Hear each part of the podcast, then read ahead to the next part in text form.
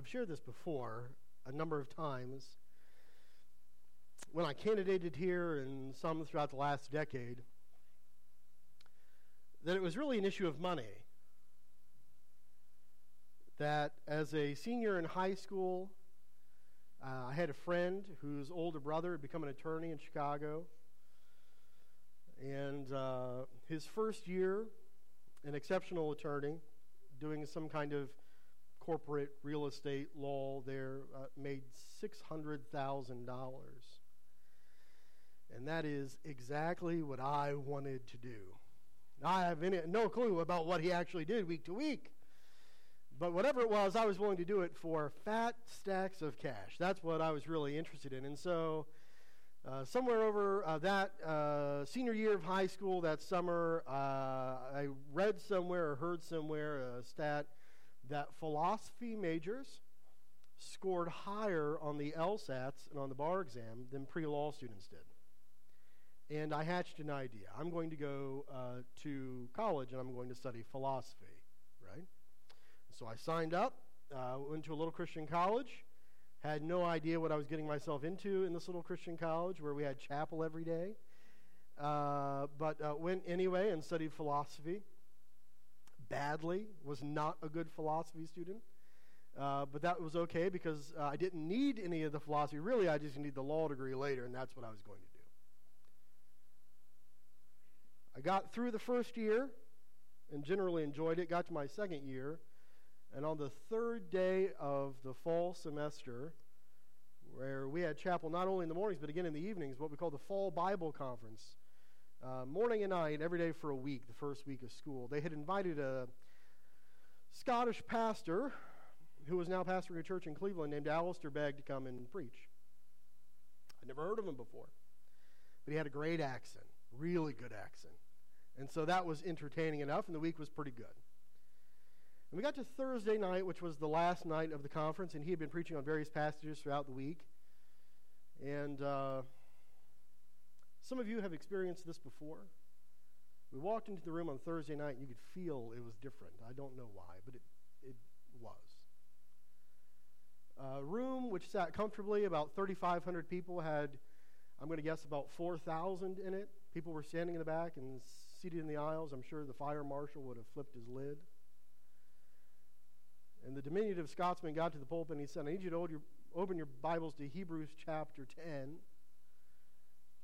He said, I want to speak to you tonight and to myself on the subject of holiness. For as the author of Hebrews says in chapter 12, that without holiness no one will see the Lord. And then he preached for an hour solid. And you could have heard a pin drop in the room.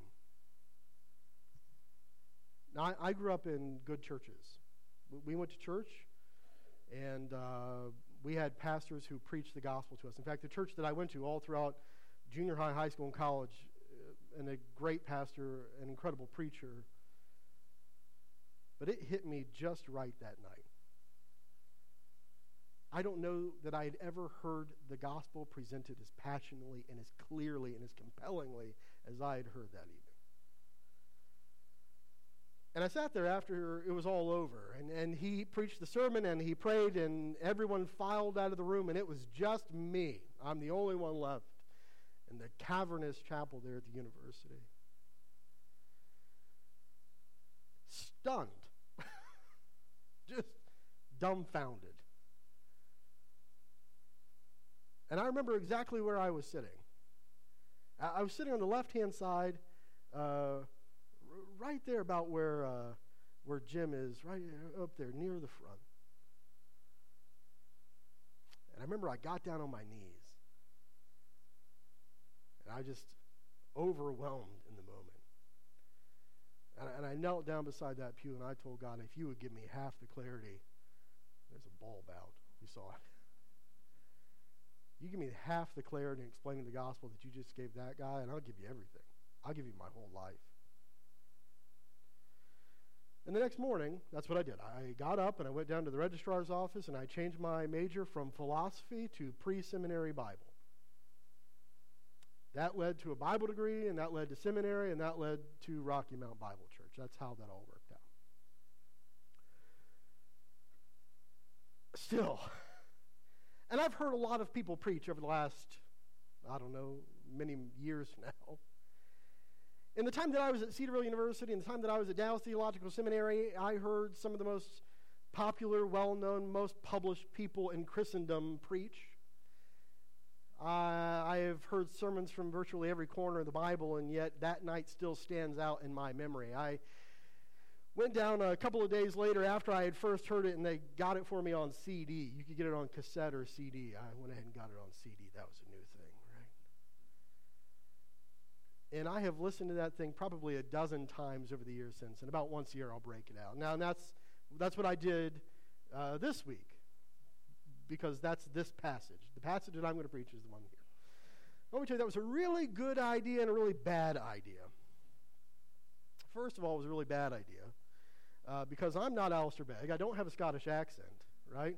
And I'm walking into this passage with a little bit of experience, but not the kind that he had. And it's something like getting ready for a pickup basketball game by going on YouTube and watching like those old dunk contests with Vince Carter just windmilling into the uh, may not be that this morning. But it was really good in another way because not only does it inspire me to, to preach a more robust and theologically acute and compelling sermon, and it really does, but at some point over the years I realized that initially I liked the sermon more than I liked the passage. And I became convicted as time has gone on that one of the great things about that evening was the passage that he preached. I remember being uh, somewhere in my college years having to take a speech class, and it was at 7 o'clock in the morning, which just sounds like the meanest thing that the administration could have possibly done. And I don't remember anything about it, right? Except I remember one morning vividly, there was a couple that sat in the front row together every time. And uh, they were both really sweet people, but uh, she was maybe not a scholar. And, and I say that because uh, we uh, had been working on how you use hand gestures and how you present yourself in front of a group of people, and her boyfriend got up one day, and it didn't matter what little speech you gave. It, could be something that you wrote or something that somebody else wrote, but you just had to deliver the thing, and you had to follow the motions and the movements around them. And so he got up there, and he did a you know fine job, I guess. It was 7 a.m. I could barely remember my name. Uh, but then uh, he sat down, and his girlfriend is just beaming. He's so smart. Can you believe he's so smart? That was incredible, man. Honey, I'm just so blown away. And at some point, somebody leans over and goes, You know, he didn't write that, right? oh, I think he did. Four score and seven years ago, our forefathers, does he often talk to you in scores? Like, does that come up a lot? Like, he, he didn't write that. The sermon that he preached that night was an incredible sermon, not only because he's a gifted preacher, but because it's an incredible passage. An incredible, he had great material to work with. And so, to prepare for this morning, I've done a lot of my own exegesis. I've uh, uh, also uh, read the passage innumerable times. It's one of my favorite in all of Scripture. And I have stolen liberally from Alistair Begg. I just want you to know that as well. Some of it's ingrained. I don't even mean to do it. Uh, and some of it was intentional. And I'll post a link so that you can see where the overlaps occur uh, on my Facebook page, or we'll send it out through the email. You can go to Cedarville's website and listen to the thing in full. But this is an incredibly special passage to me. I hope that it will be to you. Um, even if the actual sermon doesn't hit you the right way, it's one of those passages, I suppose the canon is like this, where I could stand up and read it and sit down, and we would all be the better for it. So here's what we're going to do we're going to start by reading, and I'm going to pray for us, and then I'm going to read the first half of Hebrews chapter 10 and we're going to make some observations about what's happening there. Our big idea is something like this In the sacrifice of Jesus, all the agenda of heaven is being accomplished. In the sacrifice of Jesus, all the agenda of heaven is being accomplished. Father, we stand before you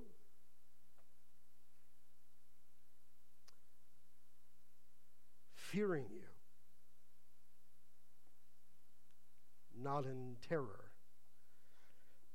but in reverential awe. Wowed by your holiness, stunned by your love. Help us to regard you for all that you are and all that you have done. In sending your Son, the Christ, whose name is Jesus, to live, to die, to rise again, to do the work that he does now, an intercessor for his people, and to come again for us all, in whose name we pray. Amen. Starting in Hebrews chapter 10, verse 1, we find this recorded by our author. For since the law was but a shadow of the good things to come instead of the true form of these realities, it can never, by the same sacrifices that are continually offered every year, make perfect those who draw near. Otherwise, would they not have ceased to be offered, since the worshippers, having once been cleansed, would no longer have any consciousness of sins? But in these sacrifices, there is a reminder of sins every year. For it is impossible by the blood of bulls and goats to take away sins. Consequently, when Christ came into the world, he said, and this quote comes from uh, Psalm chapter 40 Sacrifices and offerings you have not desired, but a body you have prepared for me. And burnt offerings and sin offerings you have taken no pleasure. Then I said, Behold, I have come to do your will, O God, as it is written of me in the scroll of the book. And when he had said above, You have neither desired nor taken pleasure in sacrifices and offerings and burnt offerings and sin offerings, these are offered according to the law. Then he added, Behold, I have come to do your will. He does away with the first in order to establish the second. And by that we will have been sanctified through the offering of the body of Jesus Christ once for all. And every priest stands daily at his service, offering repeatedly the same sacrifices which can never take away sins.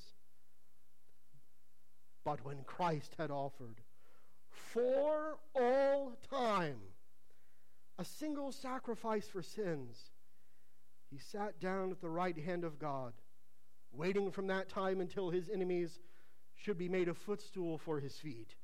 For by a single offering he has perfected for all time those who are being sanctified.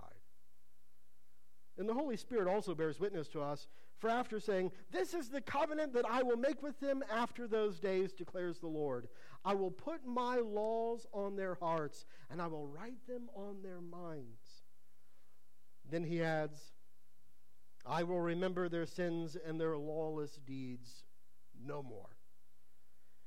Where there is forgiveness of these, there is no longer any offering for sin.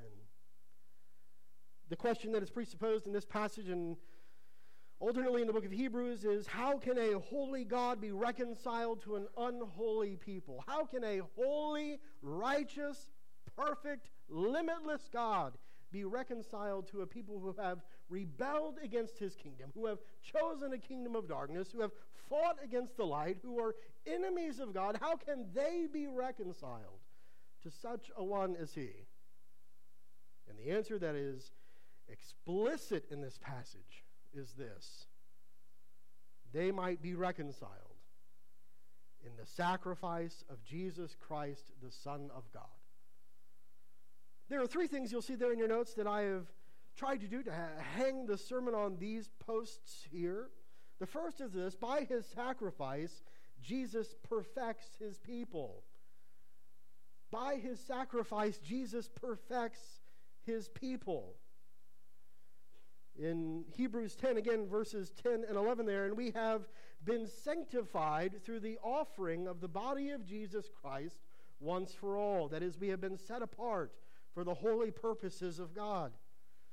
He says in verse 11, and every priest stands daily offering repeatedly the same sacrifices, which can never take away sins. It is astonishing to think about the reality that existed for nearly a millennium there in the history of the ancient world, where the Jews gathered at their tabernacle, again at their temple, and how priests, generation after generation, sons and grandsons and great grandsons in the lineage of Aaron there, the Levites, gathered animal after animal, thousands, hundreds of thousands, maybe millions of them through the years, maybe tens of millions.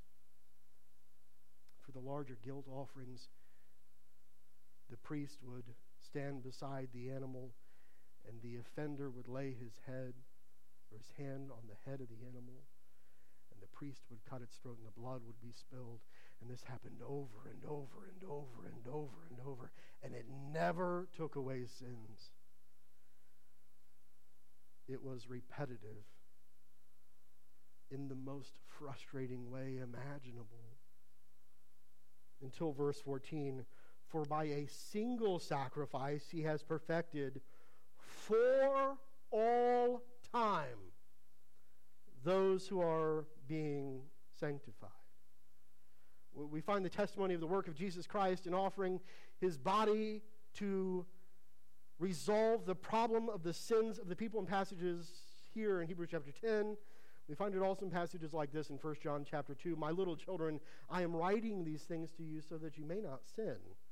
But if anyone does sin, we have an advocate with the Father, Christ Jesus the righteous. He is the propitiation of our sins, and not only for ours, but also for the sins of the entire world. One of the reasons why Jesus comes is to deal with our problem of sin. Now, I know a lot of very good people, and some of them are followers of Jesus Christ, and some of them are not. Next door, growing up, we had neighbors, and they were the sweetest couple that you could possibly imagine who had no inkling of following Jesus. They did good things. They were nice. They were kind and they were thoughtful. But they did not follow the Christ. They didn't repent of their sin. They didn't turn their lives over to Him. And as a consequence, though they may have been very good people, they were not perfect people. And only a people perfected by the blood of Jesus Christ can be worthy to stand in the presence of God the Father. It's not enough to be good. You must be perfect. And the way that the Bible describes everyone who is not perfected by the blood of Jesus is that they are slaves to sin. In fact, Paul will take it a step further, not only in Ephesians chapter 2, but also in Colossians chapter 1, that you are slaves to sin. You are in bondage to the one who holds the keys of sin. You're dead. You were dead men walking, and you didn't even know it. Held in bondage to this kind of sin. Um, some years ago, I read a, a small book. Elie Wiesel was a survivor of five different concentration camps. Um, a Jewish man who was a youngster was dragged through unimaginable terrors. He writes about, in this little book called Night, his first day in Auschwitz. Around 5 o'clock in the morning, we were expelled from the barrack. The capos were beating us again, but I no longer felt the pain. A few minutes of running a new barrack, a barrel of foul smelling liquid stood by the door. Disinfection, everybody soaked in it. Then came a hot shower, all very fast. After we left the showers, we were chased outside. Uh, as we ran, they threw clothes at us pants, jackets, shirts. In a few seconds, we had ceased to be men. Had the situation not been so tragic, we might have laughed. We looked pretty strange. Meyer Katz, a colossus, wore a child's pants, and Stern, a skinny fellow, was floundering in a huge jacket. We immediately started to switch. I glanced over at my father. How changed he looked. His eyes were veiled. I wanted to tell him something, but I didn't know what. The night had passed completely. The morning star shone in the sky. I too had become a different person. The student of Talmud, the child I was, had been consumed by the flames. All that was left was a shape that resembled me. My heart had been invaded and devoured by a black flame. So many events had taken place in just a few hours that I had completely lost all notion of time. When had we left our homes? When had we left the ghetto? And the train only a week ago, one night, a, a single night? How long had we been standing in the freezing wind? One hour, a single hour, 60 minutes? Surely it was a dream. And then silence. Suddenly, the silence became more oppressive. An SS officer had come in, and with him the smell of the angel of death. Now, I want you to imagine that you have been transported back to 1944 and you're standing on the other side of the fence and you're looking at this tragedy play out. Here is a man who is in a cruel kind of bondage that the 20th century taught to the rest of history. And through muted tones, you mouthed to him, I see your predicament. Now, save yourself. Save yourself. You know where you are now. Now save yourself. Why won't you do it? He is in bondage. And this is the striking difference between every other religion on the planet and the gospel of Jesus Christ. Every other religion at its core has a salvation that is guaranteed by how well you work to prove how good you are. In Christianity, you do not save yourself, God saves you. In every other religion, the statement that it rests upon, it is grounded in, its foundation is prove your worthiness to me in order to live in my love. When the gospel of Jesus Christ says, I'll prove my love to you by giving my son as the only worthy sacrifice, it's what we sing. We were imprisoned, and God, in his love, by the blood of Jesus Christ, has set us free. It's why we sing songs like, And Can It Be That I Should Gain, and interest in the Savior's blood. Later he will say, Long my imprisoned spirit lay, fast bound in sin and nature's night. Thine eye diffused a quickening ray. I woke, the dungeon flamed in light. My chains fell off. My heart was free. I rose, went forth, and followed thee. We were in bondage to sin.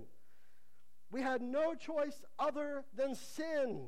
Every part of us invested and enamored with our own sin and Christ has set us free from bondage to sin and death. Oh, for a thousand tongues to sing my great Redeemer's praise, the glories of my God and King, the triumphs of his grace. He breaks the power of what? Canceled sin. He sets the prisoner free. His blood can make the foulest clean. His blood availed for me. It's why we read here in Hebrews For by a single sacrifice he has perfected, that is, he has made holy, he has declared righteous for all time those who are being sanctified. That is, those who are being made holy. Think about that juxtaposition just for a moment that you are, by the blood of Jesus Christ, both holy and being made holy, both righteous and being made righteous worthy to stand in the presence of God and yet still being transformed into the image of Jesus Christ, who by his sacrifice gives you that access. You have been justified, declared worthy and holy, inasmuch as Jesus is worthy and holy. And yet, on this side of eternity, you are still being sanctified. That is, you are being made holy. You are being tuned to be more like the Jesus in whose credit, by his imputed righteousness, you stand. You were in bondage and could not save yourself. But one of the reasons why Christ has come is so that he could perfect his saints. I need no other sacrifice, I need no other plea. It is enough that Jesus died and that he died for me. Secondly, by his sacrifice, Jesus prevails over his enemy. By his sacrifice, Jesus prevails over his enemy. We read in verse 12 of Hebrews chapter 10 But when Christ had offered for all time a single sacrifice for sins, he sat down at the right hand of God, waiting from that time until his enemies should be made a footstool for his feet. We read also in Hebrews chapter 2, starting in verse 14 Since therefore the children share in flesh and blood, he himself likewise partook of the same things, that through death he might destroy the one who has the power of death, that is, the devil, and deliver all those who through the fear of death were subject to lifelong slavery. If, as C.S. Lewis has said there are two mistakes that we make commonly when talking about the devil. The first is that we don't give him enough credit.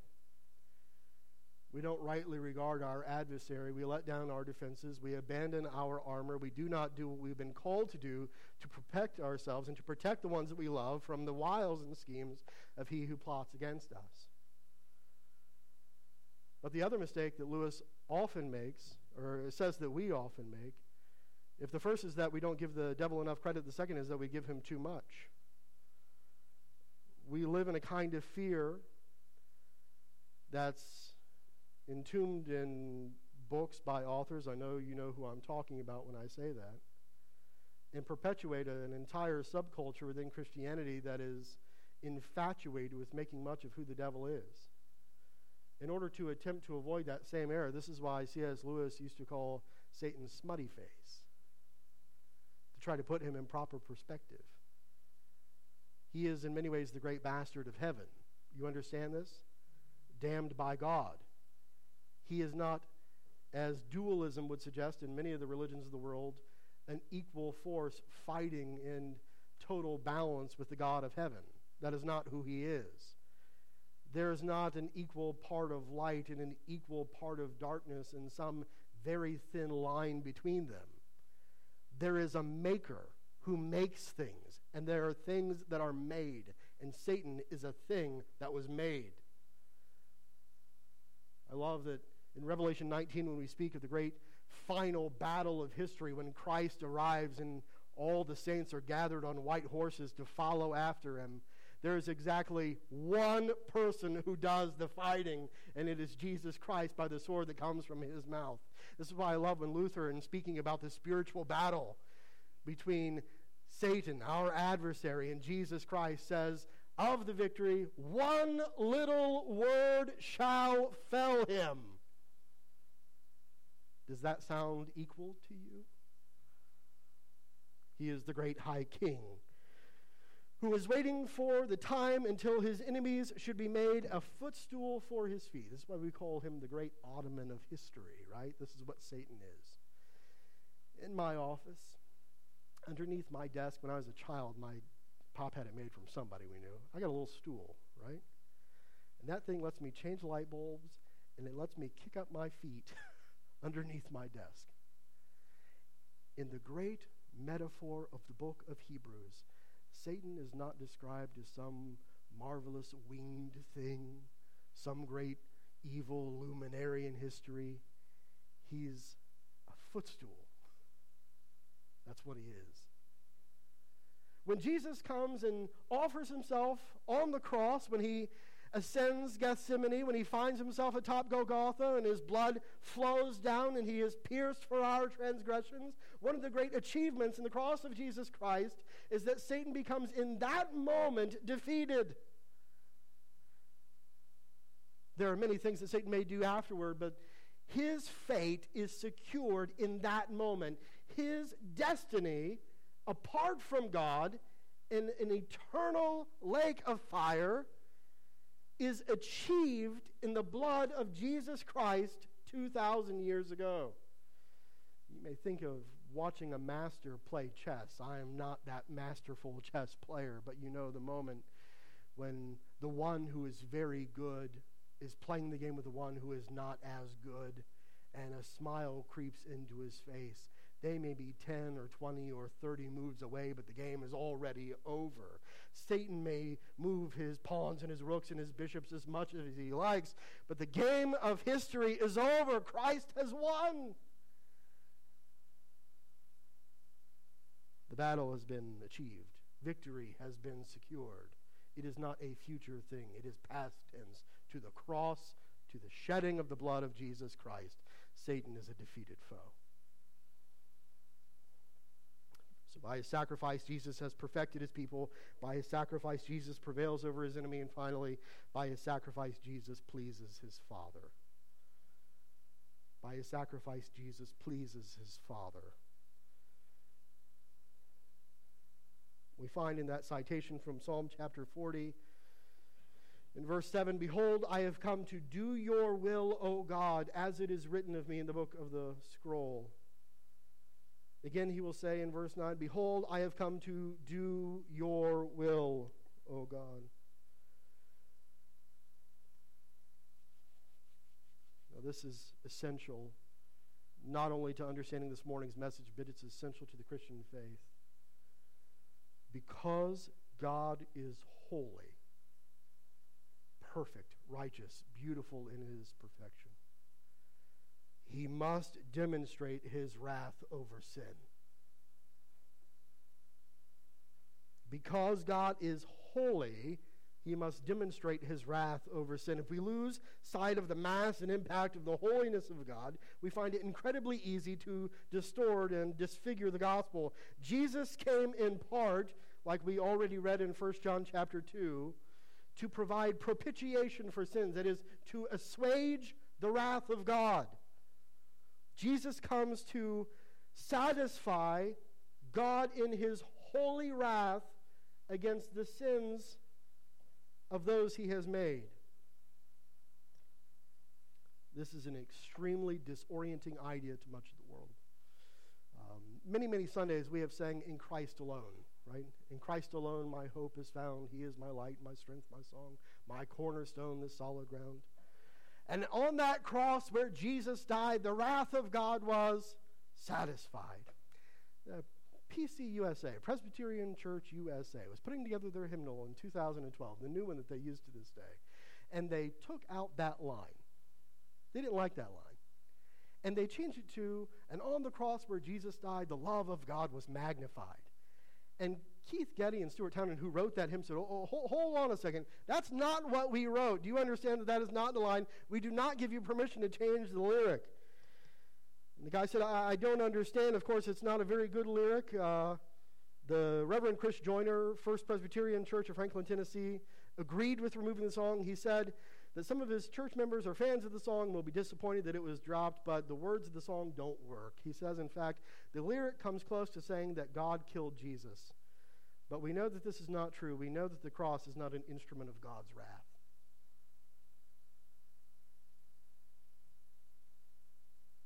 What Bible have you been reading? What apostles, to whom can you appeal?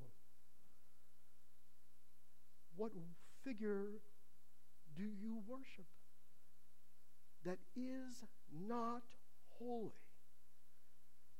In the cross of Jesus Christ, God's holiness and God's mercy convene. In a book that was written in the middle of the 90s, which reads like prophecy for things that have been realized today, Mark David Wells in the Bleeding of the Evangelical Church writes Because of our therapeutic culture, we favor relational matters over those that are moral, the consequence of which is that God's holiness is pushed into the background and his love is brought into the foreground. Mysticism then flourishes and cognitive conviction retreats. Self surrender is devalued and self fulfillment is prized. Preoccupation with the character fades and fascination with personality and self image advance. The God in whom love has been replaced. Uh, the God in whom love has replaced wrath produces a Christianity that is appealing for its civility, but one that has no serious word for a world which is racked by evil. It is a form of belief that is sympathetic but not searching, that lends its ear but not its revelation of the Holy One. Without the holiness of God, sin is just failure. but not failure before God. It is a failure without the presumption of guilt, without retribution, indeed, without any serious moral meaning at all. And without the holiness of God, grace is no longer grace. It is not grace from God, grace from the God who, against his own holy nature, has reconciled sinners to himself in Christ. And without justification, there is no gospel. And without the gospel, there is no Christianity. So if we lose sight of the holiness of God, we lose the right to call ourselves Protestants in any recognizably historical sense. What's our problem? What is our problem foundationally? It is not like the prayer, uh, prosperity gospel teaches that we don't have enough stuff, right? That is the gospel being preached in many churches in 2020 here in the United States of America. You don't feel well, God can make you feel better. You don't have enough money, God can make you rich. You are not respected enough by your peers, God can give you a promotion. And above all those things, there's things in common evangelical churches that would surely, by testimony, avert their eyes from such a blatant cash grab.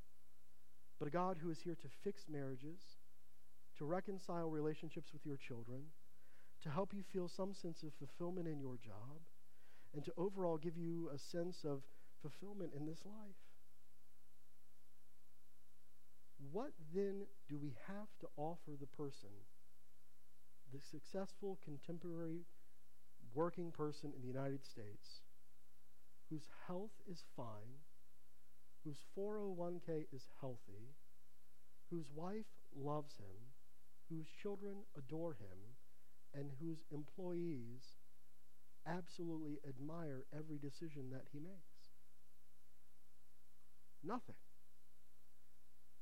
Nothing unless we know what the problem really is.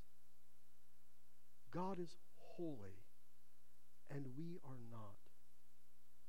But by the blood of his Son, you can be made worthy to stand in his presence.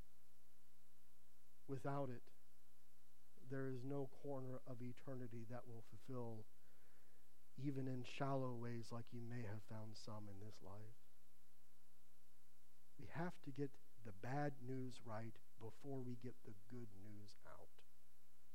The bad news is God will not tolerate any sin. The good news is God resolves sin in the figure of Jesus Christ.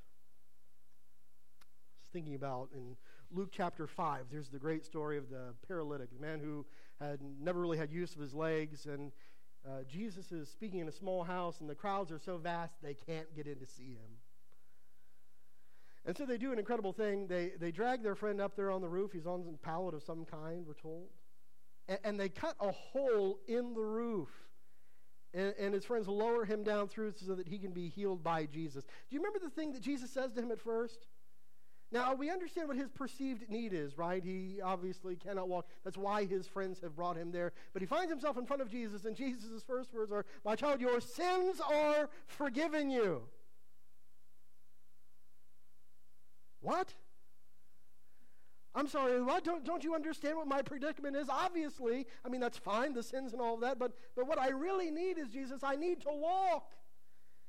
I can't go around and very. You, you've seen what's happened here. I have my friends. They're, they're not particularly strong. Uh, uh, Cody is, uh, and three have let me down through the roof. Their arms, I'm scared they're going to drop me. And, and here I am. And the thing that you tell me is, uh, my son, your sins are forgiven you. Obviously, that's not what I need. I need strength and power in my legs. I need to walk. I need to run. I need to work. I need to. And Jesus helps him walk. Jesus can do these kinds of things. But it's not why Jesus came. Beg wonders if the opportunity will present itself one day in heaven if we could meet this guy and go, What in the world were you thinking when they let you through the roof? And you were met by Jesus Christ, and he said, Your sins are forgiven you. And he would say, For these last 2,000 years I have known what it is like to live in the company of my Savior, and I gladly would have walked not one step, but lived the rest of my earthly life as a cripple for the joy of knowing my Savior in eternity.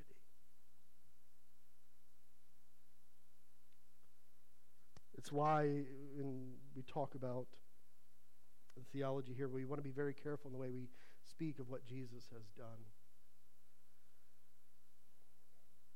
Uh, when I was in school, um, high school maybe, somebody was teaching our youth group and they were saying, uh, we need you to understand what the, the word justification means. Justification is a big word. It's all over the Bible. You read Romans, you read Galatians, you read uh, Hebrews, you read, you're going to find justification pops up all over again. And, and the word justification, which we know rightly means you have been declared righteous based on the atoning work of Jesus Christ. That's what that word means the declaration of righteousness. Even before you've been fully sanctified, you have been justified. You've been declared righteous on account of what Jesus Christ has done to you. He's imputed his righteousness to you. And somebody said, well, you know, justification, what you should remember there is it's just as if it never happened, right? Justification, just as if it never happened. Well, that, that's a good definition if, in the sense you mean it, that you mean that Jesus has taken care of all of our sin. But it's an egregiously dangerous definition if by that you mean that God said, all right, all of the things that you have ever done disappeared with, right? I, I just absolve you of all of your debt. There is no price that has to be paid. Let's just forget it and move on. At the cross of Jesus Christ, the wrath of God and the mercy of God find their confluence. It's not just as if it never happened. It did happen. It just didn't happen. Someone had to pay the price. The penalty had to be reconciled upon someone's flesh. Blood had to be spilled. Either yours will, or you will repent of your sin and live in the freedom and the blessing that comes from living under the blood of Jesus Christ. This is why we find in the most famous verses in the Bible For God so loved the world that he gave his only begotten Son, that whoever believes in him should not perish but have everlasting life. For God sent his Son into the world not to condemn the world, but that the world through him might be saved.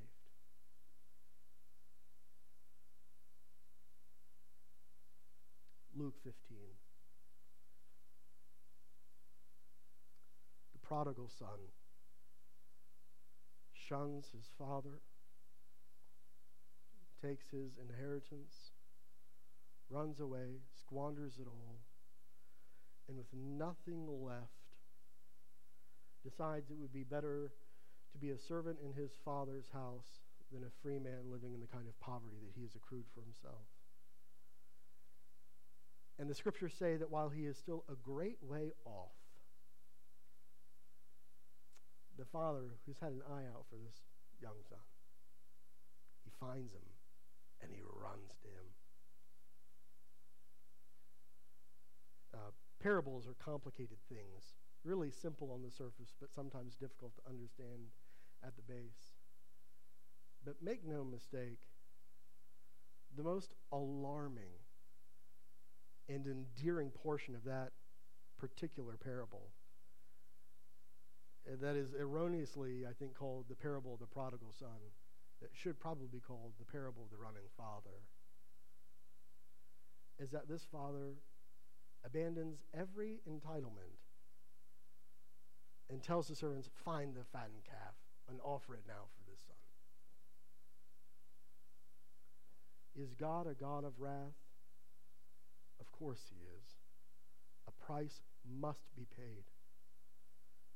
But in the cross of Jesus Christ, God, like the Father in the parable of Luke chapter 15, is running out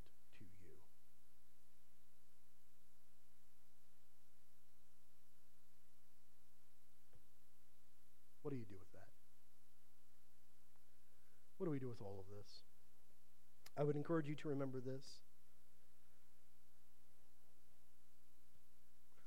There is no record of the sins of the people of God in Jesus Christ.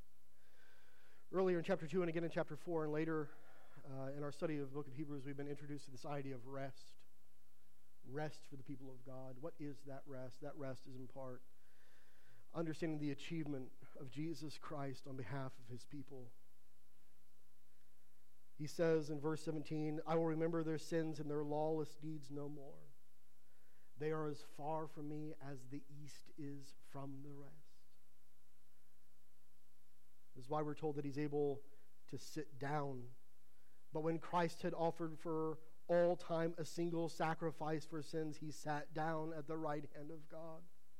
Why does he sit? Because the work is done. It's a place of honor in the presence of God. The sacrifice has been accepted, it has done its work. A single sacrifice for all time. Luke 23. Jesus is on the cross. He is flanked by two criminals,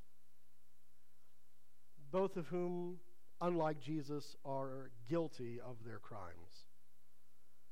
And one begins to mock Jesus.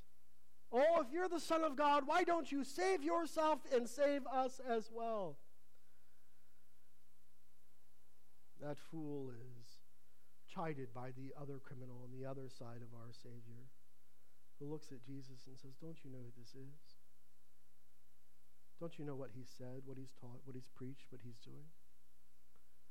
Jesus, remember me in your kingdom. And Jesus does the most extraordinary thing in the middle of his pain, his blood flowing from his body, his life flowing from his body. He gives the man hope.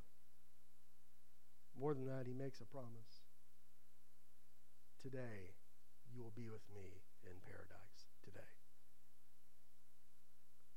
This man has apparently not followed Jesus. He hasn't accrued some great sum of good works. He hasn't built a sterling resume he hasn't proven himself worthy in any way imaginable. He has only said, Savior Jesus, remember me. It's in scenes just like that one where we know there's proof that our hope in heaven is entirely dependent on Jesus. It is all God. It is all grace. It is all what Jesus has accomplished. The entire scheme of heaven being worked out in the blood of Jesus Christ. For all my sins, for victory over Satan, to please our Heavenly Father, Jesus has done it all. Jesus has paid it all. Father,